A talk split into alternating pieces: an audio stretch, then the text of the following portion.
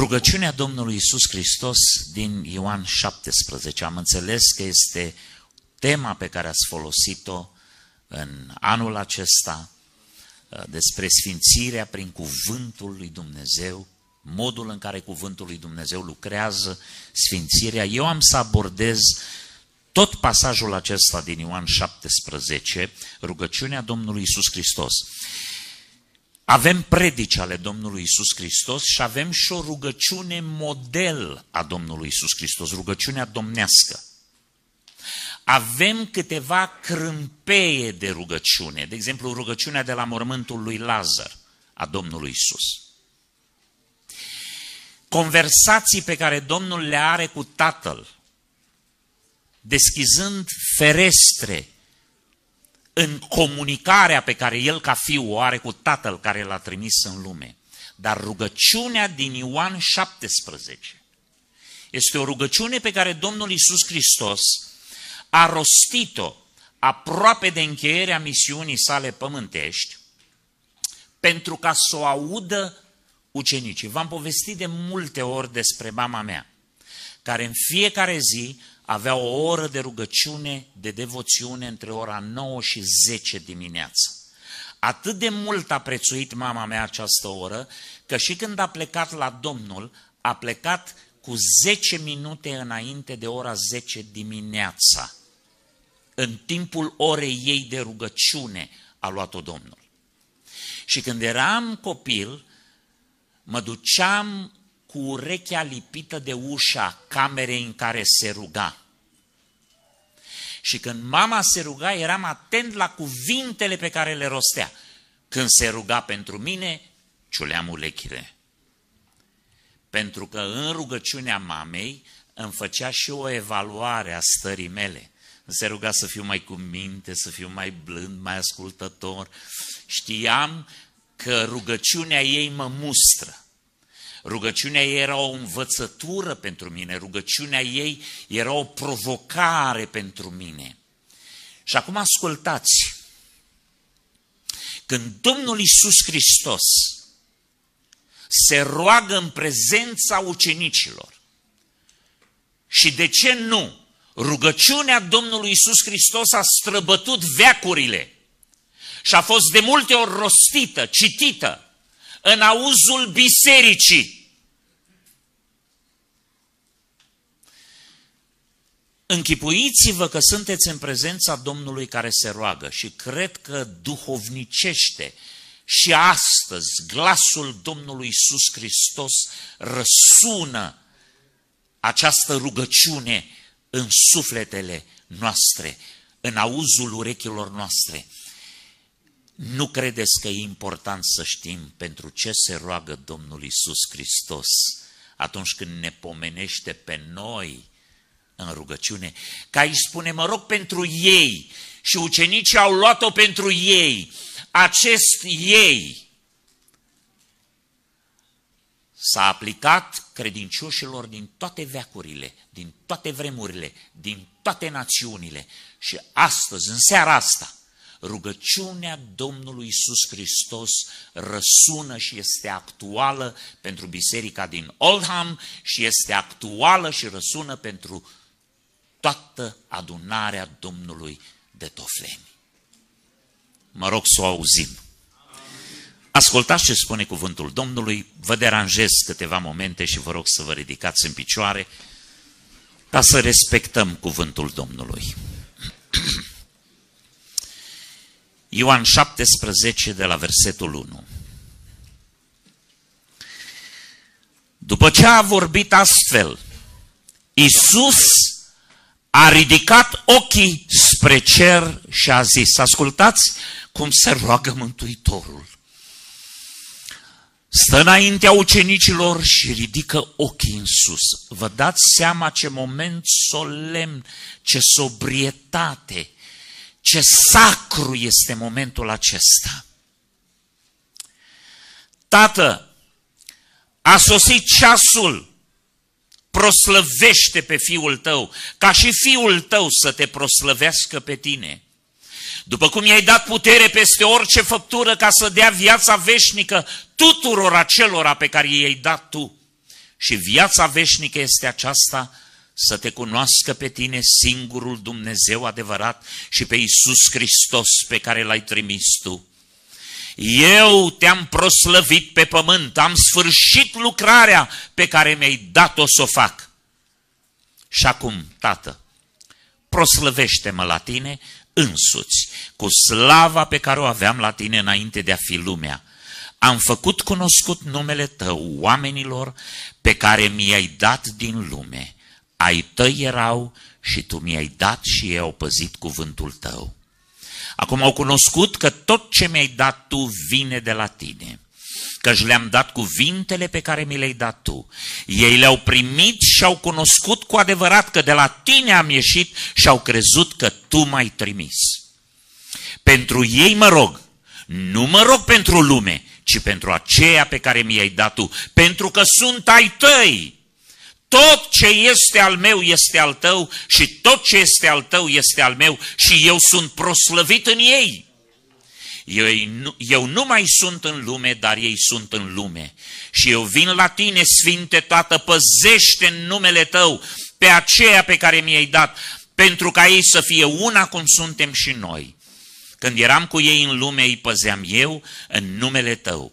Eu am păzit pe aceea pe care mi-ai dat și niciunul din ei n-a pierit afară de fiul pierzării ca să se împlinească Scriptura. Dar acum eu vin la tine și spun aceste lucruri pe când sunt încă în lume pentru ca să aibă în ei bucuria mea de plină.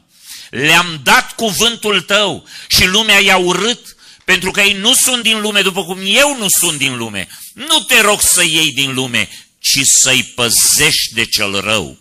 Ei nu sunt din lume după cum nici eu nu sunt din lume. Sfințește-i prin adevărul tău. Cuvântul tău este adevărul. Cum m-ai trimis tu pe mine în lume, așa i-am trimis și eu pe ei în lume. Și eu însumi mă sfințesc pentru ei, ca și ei să fie sfințiți prin adevăr. Și mă rog nu numai pentru ei, ci și pentru cei ce vor crede în mine prin cuvântul lor. Mă rog ca toți să fie una cum tu, Tată, ești în mine și eu în tine, ca și ei să fie una în noi, pentru ca lumea să creadă că tu m-ai trimis. Eu le-am dat slava pe care mi-ai dat-o tu, pentru ca ei să fie una cum și noi suntem una. Eu în ei și tu în mine, pentru ca ei să fie în chip de săvârșit una, ca să cunoască lumea că tu m-ai trimis și că i-ai iubit cum m-ai iubit pe mine. Tată, vreau ca acolo unde sunt ei să fie împreună cu mine și aceea pe care mi-ai dat tu, ca să vadă slava mea, slavă pe care mi-ai dat-o tu, fiindcă tu m-ai iubit înainte de întemeierea lumii. Neprihănitule tată, lumea nu te-a cunoscut, dar eu te-am cunoscut și aceștia au cunoscut că tu m-ai trimis. Eu le-am făcut cunoscut numele tău și li-l voi mai face cunoscut pentru ca dragostea cu care m-ai iubit tu să fie în ei și eu să fiu în ei.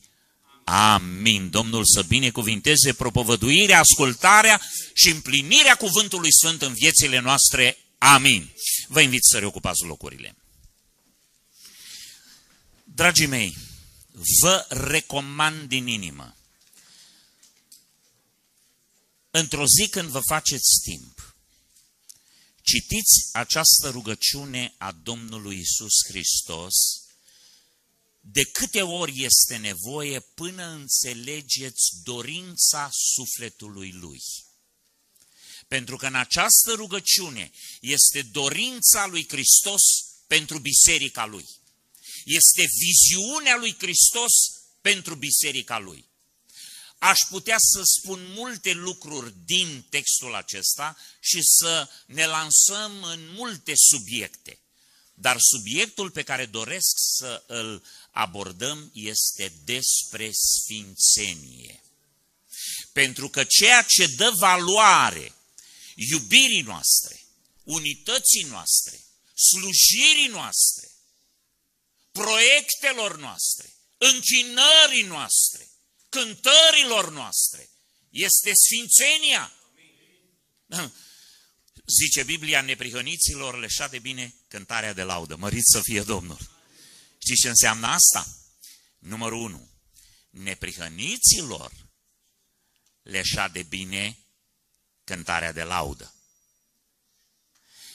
Să o cânte neprihăniții. Nu suntem de acord să invităm artiștii, oamenii care n-au nimic de a face cu Dumnezeu din lumea asta, cărora le atârnă cerceii și mărgelele până la pământ și sunt vopsiți ca sorcovele de Crăciun. Și cântă cântările martirilor noștri, compuse în miezul iernii cu burta pe ciment. Este o profanare a cântărilor sfinte. Atunci când noi ne unim cu ei și ne uităm admirativ la ei, când noi avem neprihăniții noștri care să cânte aceste cântări. Dar nu numai că neprihăniților le de bine cântarea de laudă, însă neprihăniților le de bine ce? Cântarea de laudă, nu muzică lumească, nu scenele lumii, nu platformele lumii, nu locurile răutății și ale nelegiuirii, unde ne ducem și împărțim scena cu toți nelegiuiții. Poporul lui Dumnezeu este un popor sfânt și sfânt înseamnă separat, pus deoparte pentru Dumnezeu. Mărit să fie Domnul! Este nedrept că de zeci de ani, când frații romi veneau la pocăință, predicatorii români se duceau la ei și le spuneau, te lași de lăutărie, nu mai cânți la anunți, nu mai cânți în lume, să fie clar.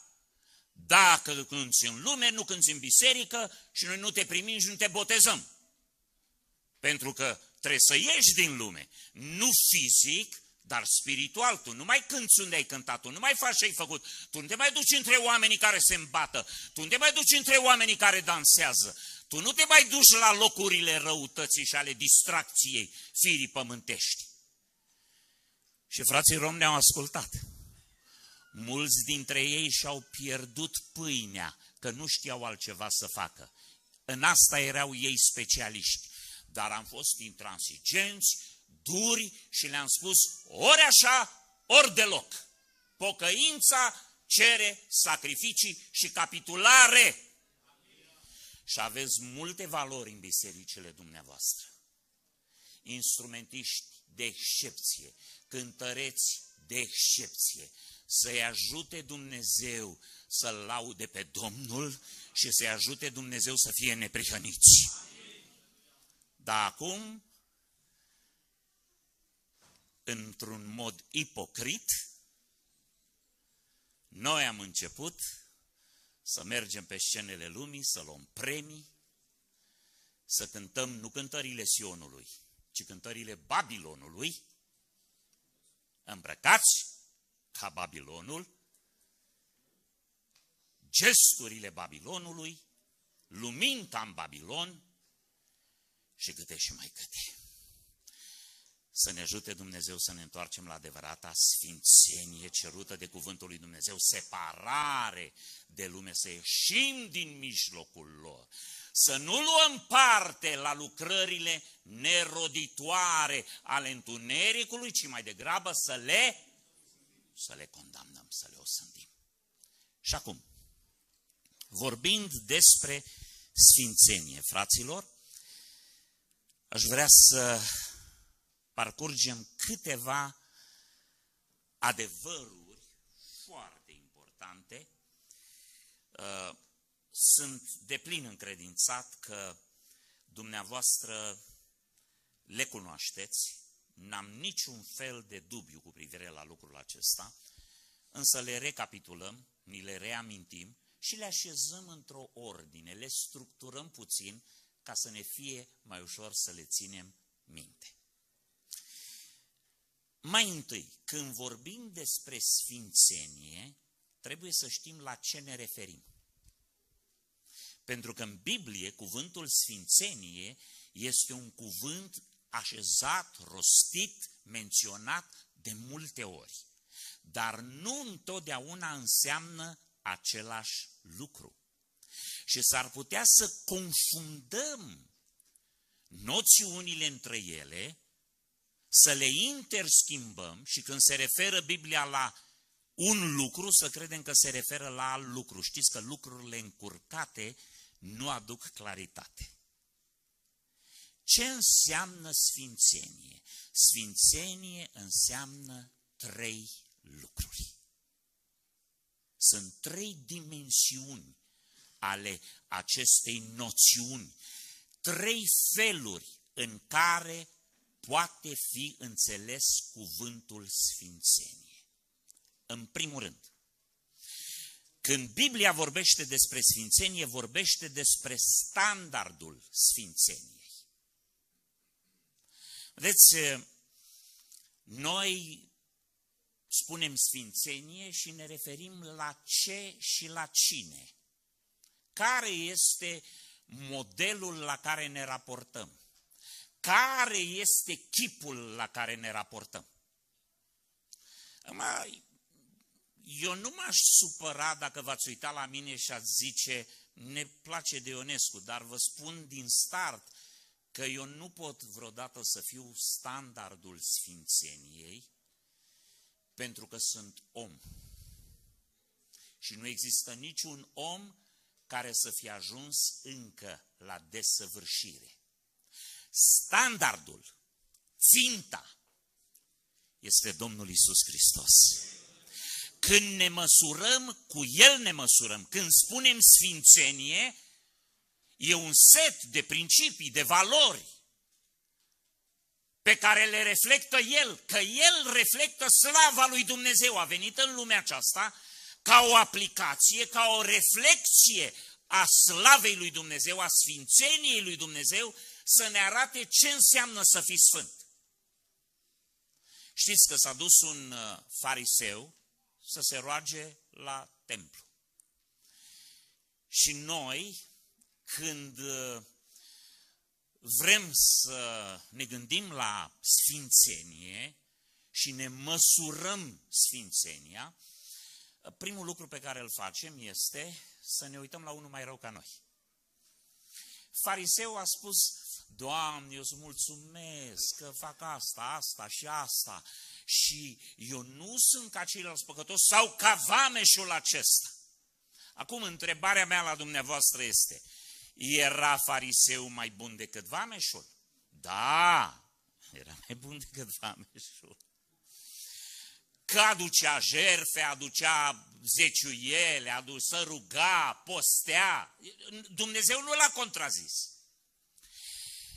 E o mare diferență între a fi sau a te considera. Care a fost greșeala fariseului? El a crezut că dacă îl ia de păr pe vameș, se duce la, cu el la Dumnezeu, îl tărăște la Dumnezeu și spune, la ce părere ai, care e mai bun dintre noi doi? Dumnezeu îi pune parafa de sfânt la fariseu. Noi nu ne raportăm la oamenii din jurul nostru când vorbim despre sfințenie. Că niciodată nu vom alege unul mai bun decât noi. Noi ne raportăm la Domnul Isus Hristos. Și știți ce pățim când ne raportăm la Domnul Isus Hristos? Ne raportăm la perfecțiune, ne raportăm la desăvârșire, ne raportăm la infinit. Știți care este distanța între noi și El? Un infinit. Iată de ce oamenii lui Dumnezeu în istorie, când au ajuns față în față cu Dumnezeu, au căzut cu fața la pământ. Câtă vreme Domnul Isus Hristos a fost pe pământ, Ioan a pus capul pe pieptul lui. Și în momentul cel mai dulce de părtășie, la masa Domnului, a stat cu capul pe pieptul lui, era ucenicul pe care îl iubea Iisus. Când însă în insula Patmos l-a văzut pe cel îmbătrânit de zile, l-a văzut pe Domnul Iisus Hristos în splendoarea sfințeniei sale, în dumnezeirea lui absolută, în standardul lui nemăsurat, spune Biblia, a căzut ca mort. A trebuit Domnul să-l ia să-i spună, nu te teme. Când Isaia a ajuns în sala tronului, a spus, vai de mine, că sunt un om cu buze necurate și locuiesc în mijlocul unui popor cu buze necurate. Dragii mei, standardul sfințeniei este Domnul Isus Hristos. O să citesc mai multe versete în seara asta și vă rog să aveți răbdare cu mine pentru ca să înțelegem cuvântul lui Dumnezeu. Să nu credeți că vă spun bazme sau povești. Ascultați! Citesc din Efeseni 4, de la versetul 11. Și el a dat pe unii apostoli, pe alții proroci, pe alții evangeliști, pe alții păstori și învățători. Vreau să clarific aici un lucru. Când vorbim despre apostoli, lucrarea apostoliei continuă. Când primii oameni s-au convertit în Toflea, a fost un teren defrișat de Evanghelie, acolo s-a făcut o lucrare de apostolie, o lucrare apostolică. Dar apostolul, în adevăratul sens al cuvântului, trebuie să îndeplinească niște condiții pe care de la primii 12, 11 plus, atenție, Pavel, Pavel, de ei, ăștia 12, cu Pavel între ei, nu ce au făcut ei acolo să peticească lucrurile, nimic rău de spus împotriva lui Matia, am înțeles că și el a murit ca martir din, uh, uh, din tradiția bisericească, dar locul ăla Dumnezeu, că Dumnezeu i-a ales pe ceilalți. Nu ei alegeau dintre ei, nu era dreptul lor să aleagă apostolii originali, ci Dumnezeu și Dumnezeu l-a ales pe Pavel din pântecele mamei lui. Ei, în primul rând, ca să fii apostol, trebuia să fi primit Evanghelia direct de la Domnul Isus Hristos. Iată de ce, pe lângă cei 11 care au umblat trei ani și jumătate cu Domnul, Biblia spune că Pavel a primit Evanghelia direct de la Domnul când s-a dus doi ani în pustia Arabiei. Și acolo a primit Evanghelia. În Galaten spune Evanghelia pe care eu o propovăduiesc nu e de o bârșie omenească, pentru că a primit-o direct de la Dumnezeu. Și când s-a dus 14 ani mai târziu la Ierusalim și a confruntat Evanghelia pe care o predica el cu Evanghelia pe care o predicau ceilalți apostoli, au descoperit că era una și aceeași.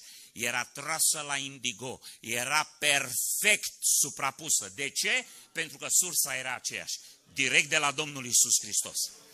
În al doilea rând, apostolii aveau toate darurile Duhului Sfânt. Asta este o altă capacitate cu care Dumnezeu i-a înzestrat. Și în al treilea rând, ce au scris ei prin inspirația Duhului Sfânt și primit de la Domnul Isus Hristos, n-a fost despre Scripturi, ci au fost Scripturi. Ei sunt singurii care au avut dreptul să scrie Scripturi. Ce a scris Pavel au fost scripturi, ce a scris Petru au fost scripturi, ce a scris Iuda a fost scripturi, ce a scris Iacov a fost scripturi, ce a scris Ioan au fost scripturi. Ce au scris evangeliștii sub directa supraveghere a apostolilor au fost scripturi. Noi astăzi putem să scriem câte pagini vrem. Noi scriem despre scripturi, noi interpretăm scripturile, Doamne ferește uneori le chiar răstălmăcim, dar noi nu mai scriem scripturi. Scripturile au fost scrise de apostoli. Ei, de ce a dat el apostoli, proroci, evangeliști, păstori și învățători? Versetul 12. Pentru desăvârșirea sfinților. Ce înseamnă desăvârșire? Este un drum către perfecțiune.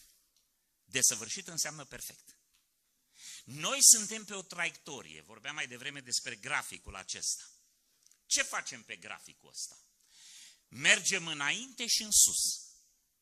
Știu că uneori e greu și mai facem câte un zigzag, mai o luăm când mai jos, când ne ridicăm, e, e, e greu, așa -i? Dar tendința sfinților este să meargă înainte și în sus. Asta este traiectoria noastră. Scopul apostolilor, prorocilor, evangeliștilor, păstorilor și învățătorilor e să-i ajute pe sfinți în drumul lor, pe traiectoria lor spre desăvârșire. Și acum, desăvârșire, funcție de ce? Raportându-ne la ce sau la cine? Ascultați!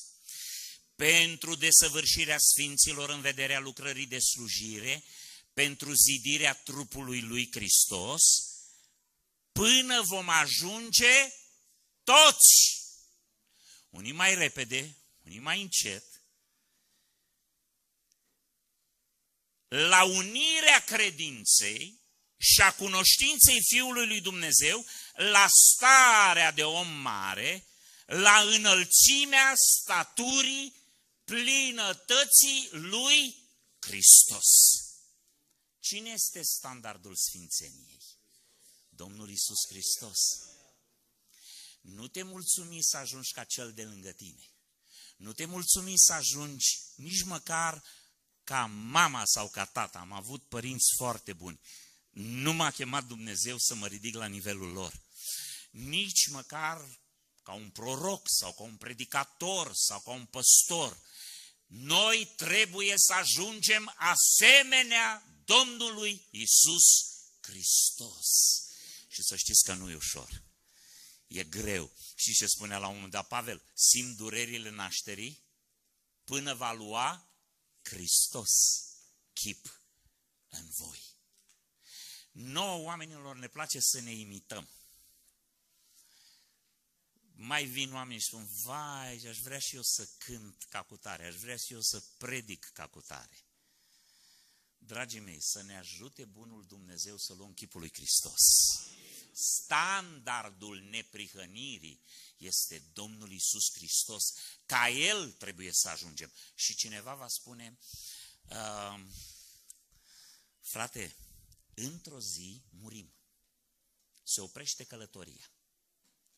Și noi n-am parcurs tot drumul ăsta. Și este adevărat. Atenție! Cei ce adorm în Hristos, în momentul morții, pe traiectoria pe care a urmat-o, că zice Biblia că nici cel neștiutor nu se rătăcește pe calea Domnului. Diferența dintre unde ești și unde trebuie să fii va fi completată de Harul lui Dumnezeu. Că de spune Biblia, puneți-vă toată nădejdea în harul care va fi adus la arătarea Domnului Isus Hristos. Am să spun lucrul ăsta cu rezerve și cu clarificări, pentru ca să nu tragă cineva o concluzie greșită, că știți că inima e nespus de înșelătoare și de deznădăjduit de rea. Și firea pământească să știți că ascultă predicile cu mare atenție. Uneori, firea noastră ascultă cu mai mare atenție predica decât Duhul nostru. Uneori Duhul nostru e moleșit, este indiferent, dar firea ascultă predica. Și când eu spun, pe traiectoria asta a creșterii tale către perfecțiune, viața ta se va întrerupe undeva fără să fie ajuns la perfecțiune. Știți că Pavel spunea, nu că am ajuns de săvârșit, ci uitând ce este în urmă, mă arunc către ce este înainte, ca să apuc premiul, dacă voi putea, care e premiul? Învierea. Cu alte cuvinte, nici măcar Pavel n-a pretins că e desăvârșit, dar spor mă spune, și totuși noi ce propovăduim printre cei desăvârșiți. Aveți puțin tică răbdare și clarificăm și asta. Clarificarea pe care doresc să vă spun și să vă atrag atenția este următoarea. Nu lăsați firea pământească să ia predica asta, să o mutileze și să o folosească împotriva sufletului vostru. Gândind că din moment ce oricum nu o să ajung la desăvârșire în timpul acestei vieți, merge puțin mai încet, o luăm puțin mai încet, nu trebuie să fim chiar așa de perfecți, nu trebuie să fim chiar așa sfinți, nu trebuie să fim chiar așa de săvârșiți, nu trebuie să ne uțupim așa de tare, nu trebuie să ne obosim așa de tare. Ascultați, fraților, care este atitudinea unui sfânt care se sfințește. Și explic imediat că dacă e sfânt, de ce se mai sfințește? Că e deja sfânt. Imediat vă explic. Ascultați aici ce spune cuvântul lui Dumnezeu. Haideți să deschidem la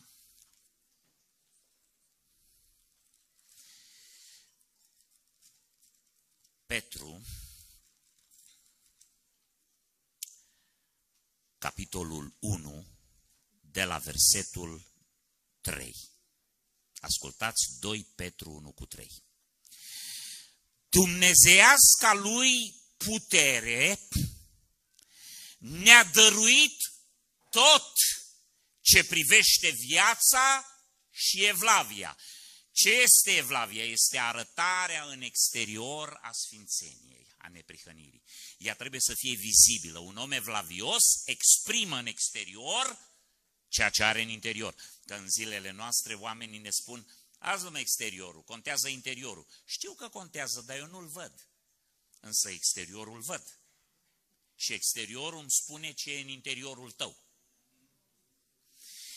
Dumnezeasca lui putere ne-a dăruit tot ce privește viața și evlavia prin cunoașterea celui ce ne-a chemat, prin slava și puterea lui, prin care el ne-a dat făgăduințele lui nespus de mari și scumpe, ca prin ele să vă faceți părtași firii dumnezeiești, după ce ați fugit de stricăciunea care este în lume prin pofte.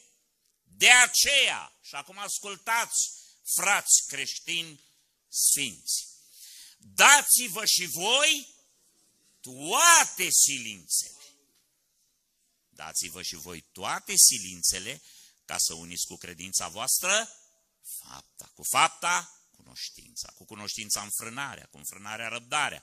Cu răbdarea evlavia, cu evlavia dragostea de frați, cu dragostea de frați, iubirea de oameni, căci dacă aveți din belșug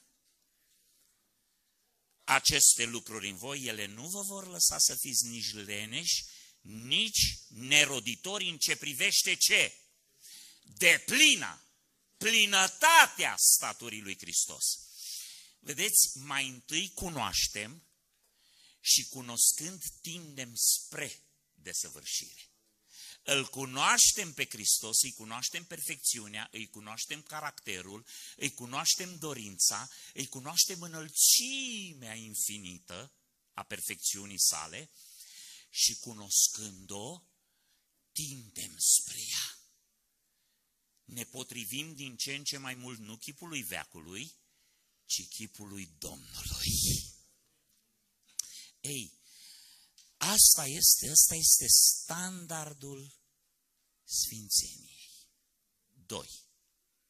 Statutul Sfințeniei. Ascultați ce spune cuvântul lui Dumnezeu și multe dintre versete le voi parafraza doar din motive de timp. Ascultați ce spune cuvântul lui Dumnezeu în Roman, capitolul 5, de la versetul 1. Deci, fiindcă suntem socotiți neprihăniți. Ce înseamnă neprihăniți? Sfinți. Sunt doi termeni interschimbabili. Neprihănire înseamnă fără păcat, sfânt pus deoparte pentru Dumnezeu, sfințenia și neprihănirea sunt unul și același lucru. Deci, fiindcă suntem socotiți, starea de neprihănire este o stare perfectă. Neprihănire înseamnă fără păcat. Acum vreau să întreb, e vreunul dintre dumneavoastră chiar așa de perfect? Ascultați, nu spune deci fiindcă suntem neprihăniți. Suntem socotiți neprihăniți.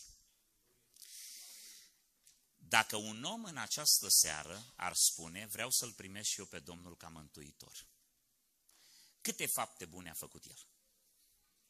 Niciuna. Cât de neprihănit este el? Nu-l întrebați ce a făcut ieri, ce a făcut alaltă ce a făcut săptămâna trecută, ce a făcut anul trecut, ce a făcut o viață întreagă. El va veni aici și va spune, îl primesc pe Hristos ca mântuitor. Eu cred că El este Fiul lui Dumnezeu și că și-a dat viața pentru mine. Știți ce se întâmplă cu El în momentul acela? Este socotit neprihănit. Este Sfântul lui Dumnezeu. Este un bărbat sfânt, este o femeie sfântă. Este un om sfânt pentru că haina neprihănirii, statutul, e o mare diferență între standard și statut. Standardul e perfecțiune. Eu niciodată în timpul acestei vieți nu voi ajunge să mă suprapun perfect infinității Sfințeniei lui Hristos. Dar asta nu înseamnă ce au făcut cei din biserica primară. Au inventat o teologie care spune, n-avea cum să trăiască sfânt, din cauza asta nici n-a venit în trup. În trup nu poți să trăiești. Trăim cum putem, cum vrem. Nu, nu, nu, nu, nu. Nu facem din slobozenii o haina răutății. Iarăși clarificare. Statutul de sfânt ne consideră la nivelul desăvârșirii lui Hristos. Și suntem numiți frați sfinți, care aveți parte de chemarea cerească. Predicăm Evanghelia printre cei desăvârșiți în Hristos. Nu este cine suntem noi, ci ce suntem socotiți în Hristos prin credință. Și spunea Apostolul Pavel în Romani, problema poporului Israel este că atunci când a venit Domnul Isus Hristos, el le-a oferit această neprihănire prin credință, ei, ei au refuzat-o, n-au vrut să o primească. Au respins-o, pentru că și-au confecționat o neprihănire a lor înșiși. Atenție, noi nu suntem neprihăniți pentru că noi ne declarăm neprihăniți, ci pentru că Domnul ne socotește neprihăniți. Prin jertfa lui Hristos, prin cuvântul său și prin lucrarea de mântuire, prin credință suntem socotiți neprihăniți. Iată dar, standardul neprihănirii sau al sfințenii este Domnul Isus Hristos, este perfect, spre el tindem. Statutul este de desăvârșiți, este de sfinți, este de neprihăniți și acum trebuie să-l onorăm, trăind o viață sfântă și evlavioasă, așteptând și grăbim venirea Domnului. Starea de neprihănire prin trăire, dacă standardul este Hristos, dacă statutul de neprihănire e primit prin credință, starea de neprihănire este lupta noastră de fiecare zi. Și când am vorbit în uh, Târgu Mureș despre slujitorul, dar și creștinul cârmuit de Duhul Sfânt, ascultați ce spune în Romane 8. Acum, dar nu este nicio osândire, nicio condamnare, niciun reproș pentru cei ce sunt în Hristos. Isus, care nu trăiesc după îndemnurile firii pământești, ci după îndemnurile Duhului. În adevăr, legea Duhului de viață în Hristos Iisus m-a izbăvit de legea păcatului și a morții. De aia sunt considerat neprihănit. Căci lucru cu neputință lege, întrucățirea pământească o făcea fără putere, Dumnezeu a osândit păcatul în firea pământească, trimițând din pricina păcatului pe însuși Fiul Său într-o fire asemănătoare cu a păcatului, pentru ca porunca legii să fie împlinită în noi, care, în noi care ce?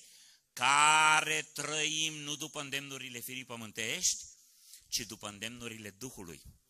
Arată-mi un credincios care laudă pe Hristos, care plânge de dragul lui Hristos, dar care trăiește după îndemnurile firii pământești și am să vă arăt un om care dezonorează standardul și dezonorează statutul care i-a fost dat să fie sfânt și să fie neprihănit. Asta e starea de neprihănire. Și ascultați acum, versetul 5. În adevăr, cei ce trăiesc după îndemnurile firii pământești umblă după lucrurile firii pământești. Pe când cei ce trăiesc după îndemnurile Duhului umblă după lucrurile Duhului. Vreau să vă întreb un lucru. Astăzi, când ați venit la biserică, după ce lucruri ați umplat? Aici, ca să veniți aici. După lucrurile Duhului. Dacă ați fi stat pe canapea și v-ați fi uitat la televizor, ați mai fi umblat după lucrurile Duhului. Sunt extrem de dezamăgit când merg la conferințe de tineret și întrebările care mi se pun sunt următoarele. Da, e păcat să mergi la cinematograf, da, e păcat să te uiți la filme, da, e păcat să mergi cu prietenii, să te distrezi, să, să te duci la joacă, să joci sport, să faci mișcare. Trebuie să facem mișcare, trebuie să facem mișcare, exerciții, sportul ajută, sportul e excepțional. Ne mai punem piedică unii la alții, ne mai vorbim porcos unul altuia, ne mai enervăm că nu s-a dat uh, uh faul când am vrut noi, ne, ne enervăm pe arbitru că n-a dat penalti, așa, firea pământească e în floare, e, hai de mine, să simte grozav. Dragii mei, ascultați-mă, toate aceste preocupări, eu nu le numesc neapărat păcătoase, că unii se duc la pescuit, alții se duc la vânătoare, acum mergem și la servici și muncim, nu în fiecare zi. Dar atenție! Toate lucrurile pe care atunci când le facem, mulțumim și facem firea pământească fericită și întristăm Duhul, sunt lucrurile firii pământești, nu lucrurile Duhului. Am să spun mai târziu lucrul ăsta și am să-l repet și îl spun acum am declarat și declar, nu există viață de biruință spirituală fără o oră de rugăciune pe zi și o oră de cercetare a scripturilor pe zi. Asta înseamnă două ore. Când aude penticostalul nostru, care în generațiile trecute stătea în fiecare seară ore în șir la stăruință, la rugăciune și pleca direct la servici sau la școală de la seriile de stăruință și care nu se sătura se enerva pe pastor nu că prelungește programul, ci că termină la timp. Când ți era lumea mai dragă, când era cântarea mai întoi, când era rugăciunea mai întoi, numai mea, amin, amin, s-a făcut ora 8, țipă vecinii la noi, acasă. Am trăit aceste zile. Un film durează două ore. N-am auzit odată un pocăit care se uită la filme, după ce stă două ore la televizor, să spună, a, ce mi-am pierdut timpul, a, ce am obosit, sau, Doamne ajută-l, înainte să se uite la film să zică, două ore, dar ce eu am timp două ore de meci, de film?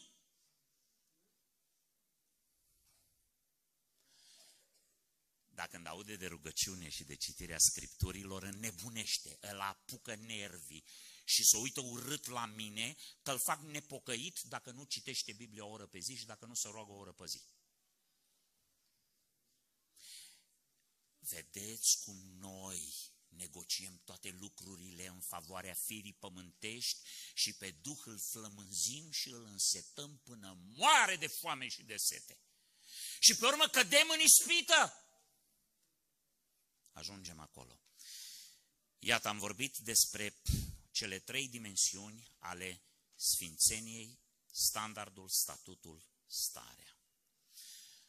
Am să trec un pic mai repede, că dacă am înțeles astea trei noțiuni, pe urmă toate lucrurile celelalte se potrivesc bine.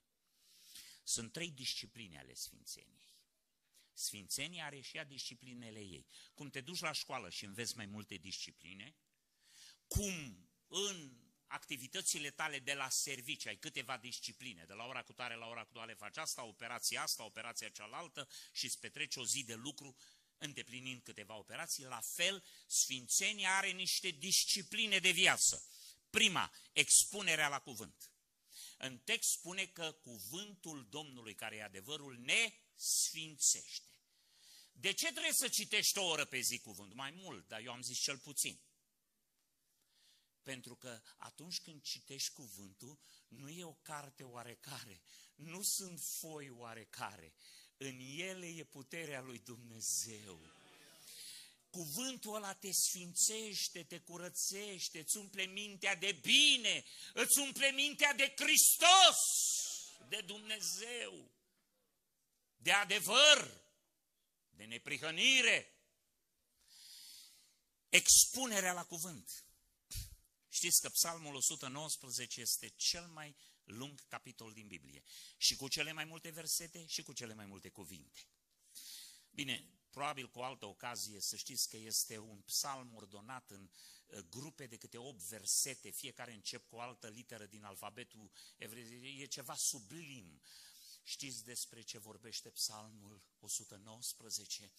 Despre cuvântul lui Dumnezeu, despre legea lui Dumnezeu, despre poruncile lui Dumnezeu, despre orânduirile lui Dumnezeu.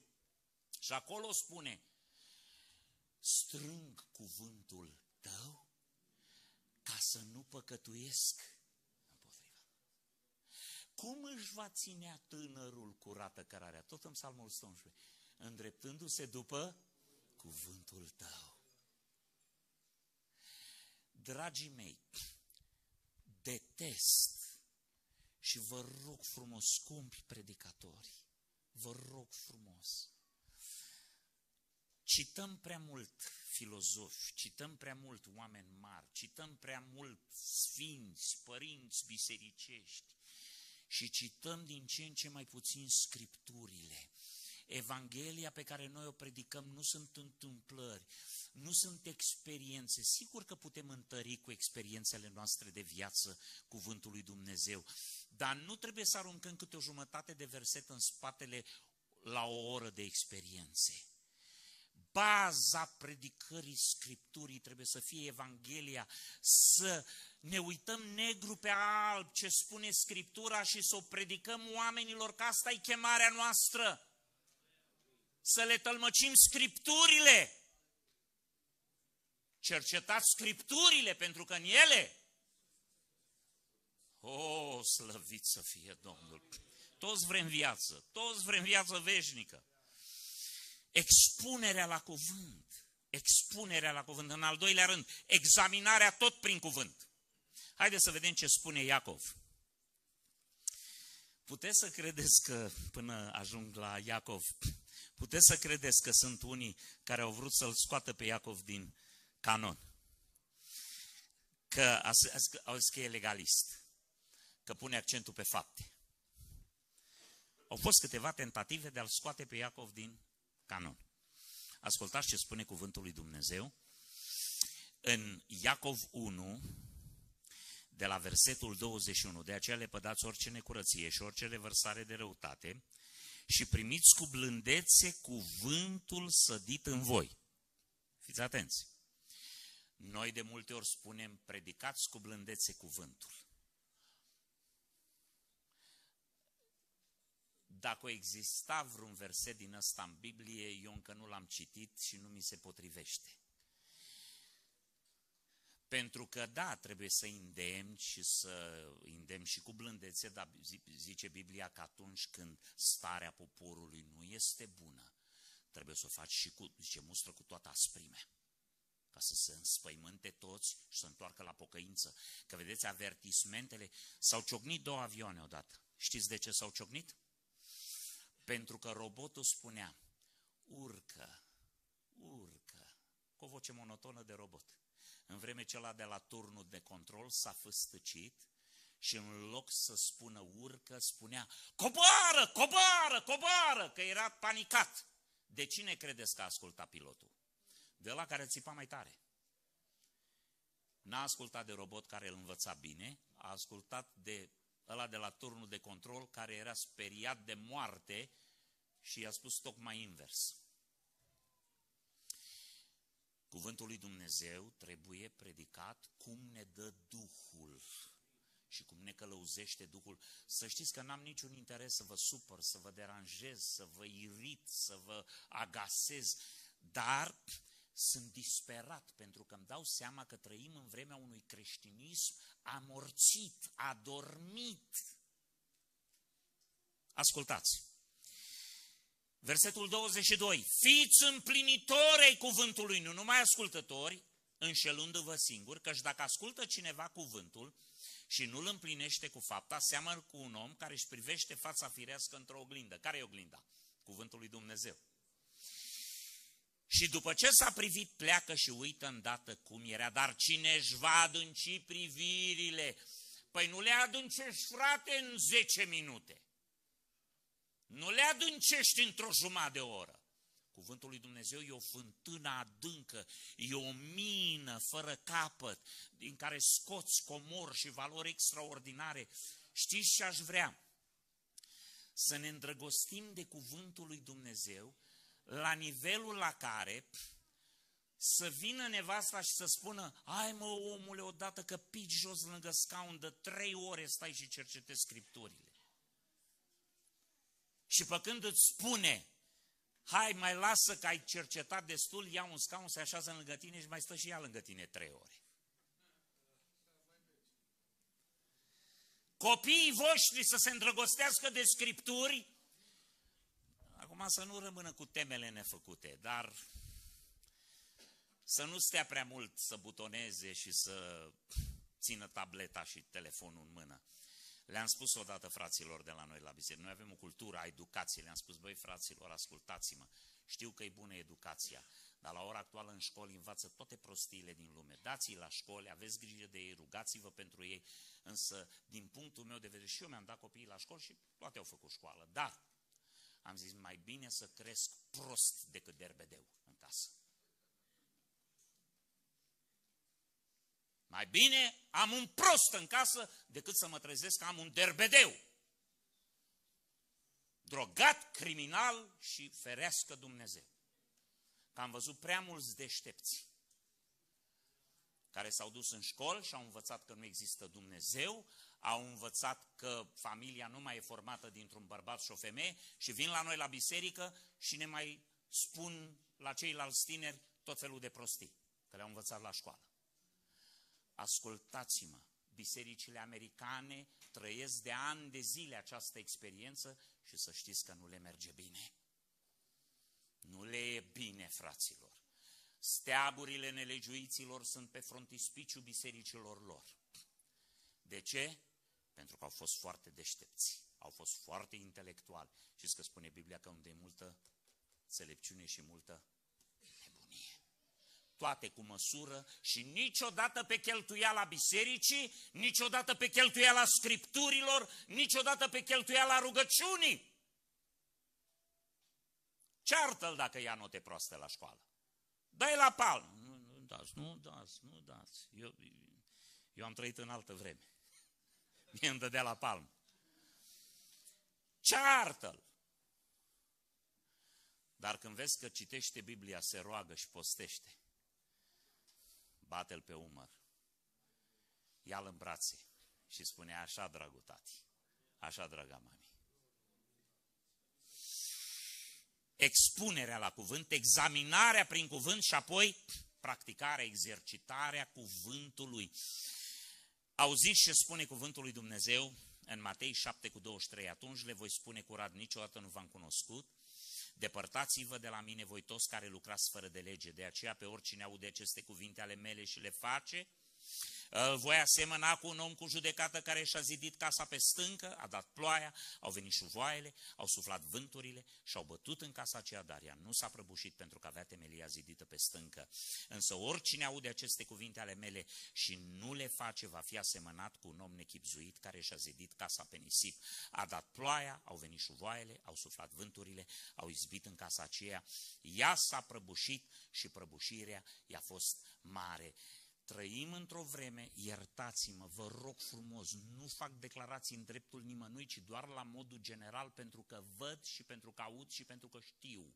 Trăim într-o vreme a unui creștin de anal, creștinism de analfabeți biblic. ți-e frică să pui o întrebare, că nu știi ce-ți răspund. Trăim din mila predicatorilor. Nu punem mâna pe Biblie cu lunile.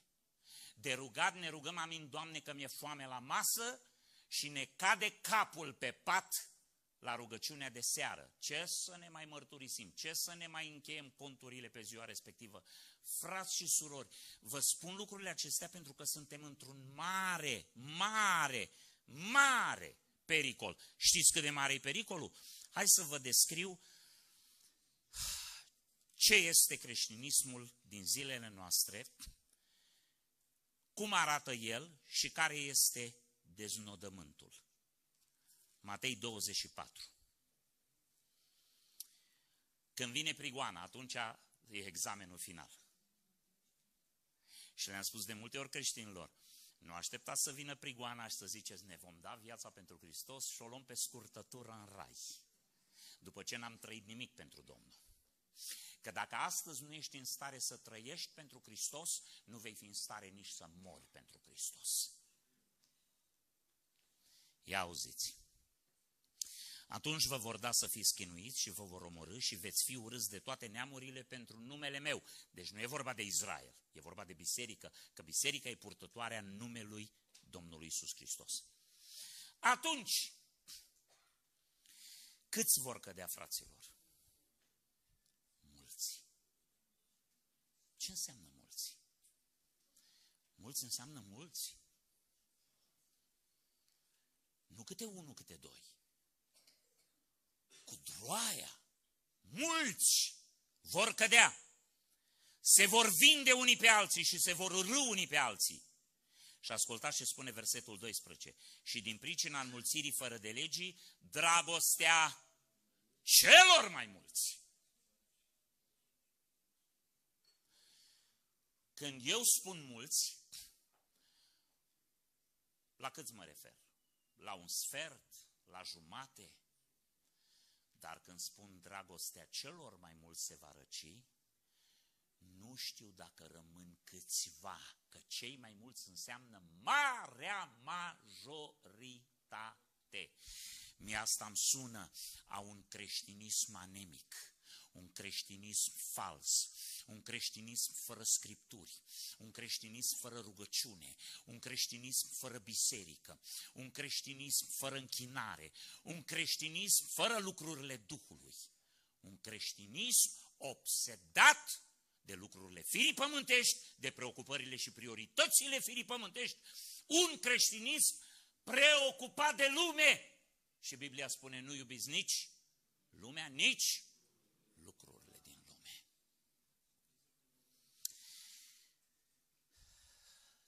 trei demonstrații ale Sfințeniei.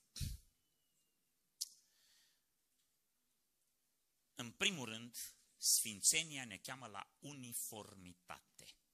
Ce înseamnă uniformitate? Înseamnă o singură credință.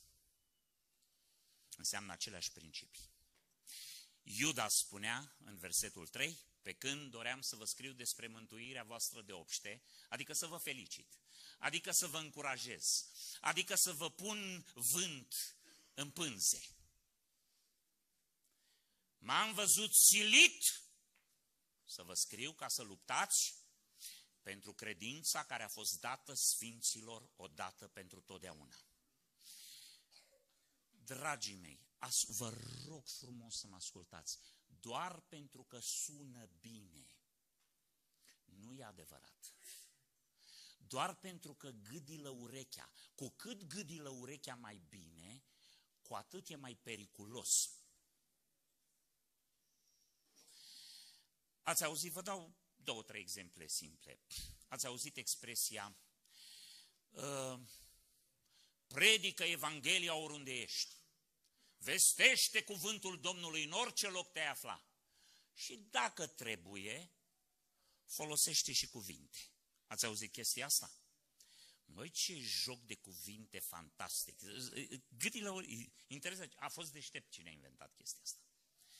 Fraților, bineînțeles că Evanghelia trebuie trăită, că dacă nu acoperim ce spunem prin ceea ce trăim, discredităm cuvântul pe care îl predicăm. Dar Evanghelia se predică cu cuvinte, Pentru că credința vine în urma auzirii. Vederea doar validează faptul că predicatorul e de adevăratelea, că e sincer, că e corect. Întărim predicarea prin trăire, nu întărim trăirea prin predicare. Evanghelia nu se răspândește fără cuvinte, fără predicare, fără vorbire. Cum vor auzi dacă n-are cine să le propovăduiască? Ei, să fim atenți la asemenea jocuri de cuvinte. Domnul urăște păcatul, dar îi iubește pe păcătoși. Știu că îi iubește pe păcătoși, că de a murit pentru ei și vrea să le dea viața veșnică. Dar îi iubește pe păcătoși, dându-le șansa la eternitate, însă să știți că ce face Dumnezeu cu păcatul, face și cu păcătoșii, că în iad n-ajunge păcatul, ajung păcătoșii. Și mânia lui Dumnezeu nu se descoperă împotriva păcatului despărțit de păcătos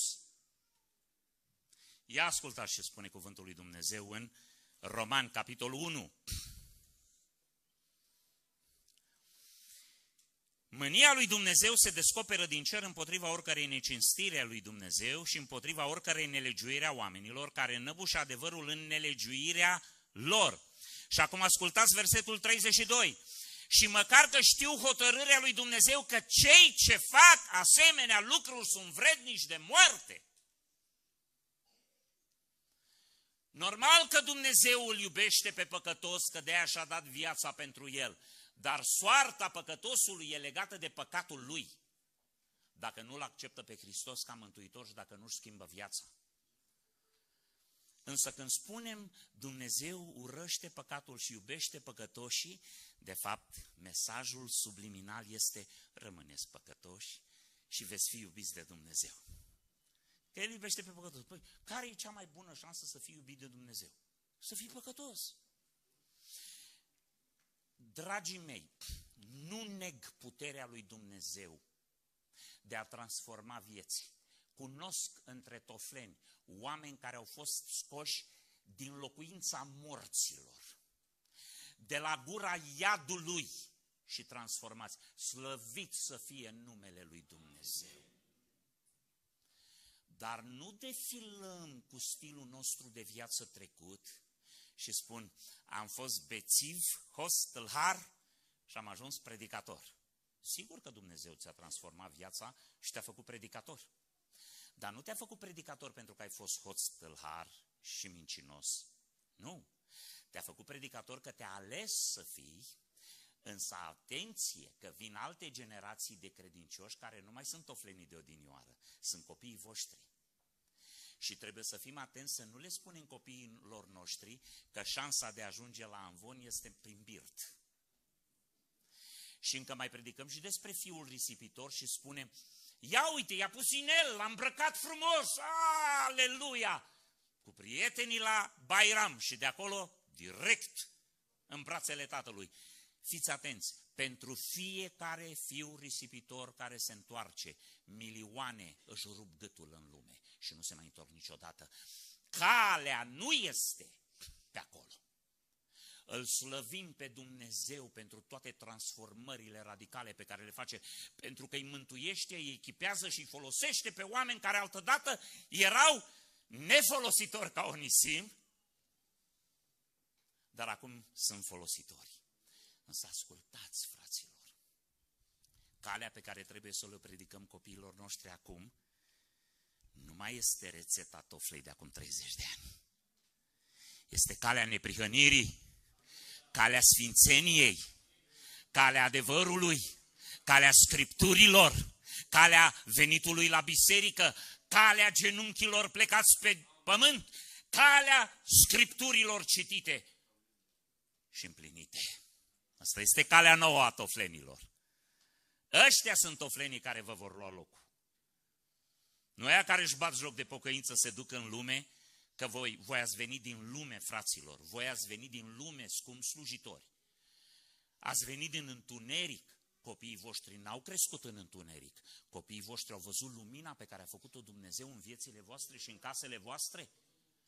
Ei nu mai au justificare să spună, mă duc și eu să văd cum e în lume. Nu te duce, că a fost tata, a fost mama, au fost frații tăi, au fost înaintașii tăi și au fugit de dezastrul ăla de acolo, că le-a nenorocit viețile. Tu nu trebuie să mai experimentezi calea aia. Încurajați-i pe copii la o viață de neprihănire și descurajați-i. Nu faceți steag ca o cale către slujire prin desfrâu. Încă o dată, nu neg faptul că Dumnezeu face excepții, dar calea normală, naturală, de promovare în slujire, de ridicare pe care o face Dumnezeu, e calea adevărului și a sfințeniei. Uniformitate, o singură doctrină a sfințeniei. O singură doctrină a adevărului. Biblia spune ce e păcat și ce e sfânt. Și deosebirea aia trebuie înțeleasă de toți la fel. Alcoolul e păcat, pentru că Biblia spune, fiți plini de Duh și nu de câte picături îți trebuie ca să nu mai fi plin de Duh. Una singură. Că plin înseamnă n-ai loc nici de o picătură de altceva. Ai băgat o picătură de must în tine, nu mai ești plin de Duh. Când nu ești plin de Duh, ești gol de Duh, că Duhul nu intră decât în plinătate. Singura cantitate de Duh din viața creștinului e plinătatea. Ori ești plin, ori ești gol. Nu există jumătăți de măsură. Nu există procentaje. Duhul Sfânt ori te umple, ori te părăsește. Ai băgat o picătură de alcool, l-ai dat afară pe Duhul din viața ta te-ai golit. Unitate. Textul acesta vorbește despre unitate. Și cu asta vreau să închei. Dragii mei, unitatea în trupul Domnului Isus Hristos se realizează prin compatibilitatea sfințeniei. Pentru că spunea cuvântul lui Dumnezeu, vă sfătuiesc să n-aveți nicio legătură cu curvarii și nu mă refer la curvarii lumii acesteia, că ar trebui să ieșiți din lume, ci mă refer la unul care măcar că își zice frate, trăiește acest stil de viață. Iată dar, nu putem fi frați decât în graficul acela al sfințeniei și al sfințirii.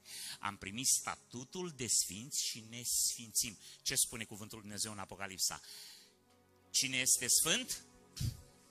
Deci dacă tu ai primit statutul de sfânt, ești considerat, ești socotit, neprihănit, ce face un om de genul ăsta? Se sfințește. Un întinat ce face? Se întinează. Scumpii mei, în trupul Domnului Isus Hristos nu au loc mădulare toxice puțin a luat, dospește toată plămădeala. Vegheați să nu fie printre voi niciunul, firesc sau curvar ca sau care pentru umpli de linte și-a vândut dreptul de întâi născut, ca nu cumva să dea lăstar vreo rădăcină de amărăciune și mulți să fie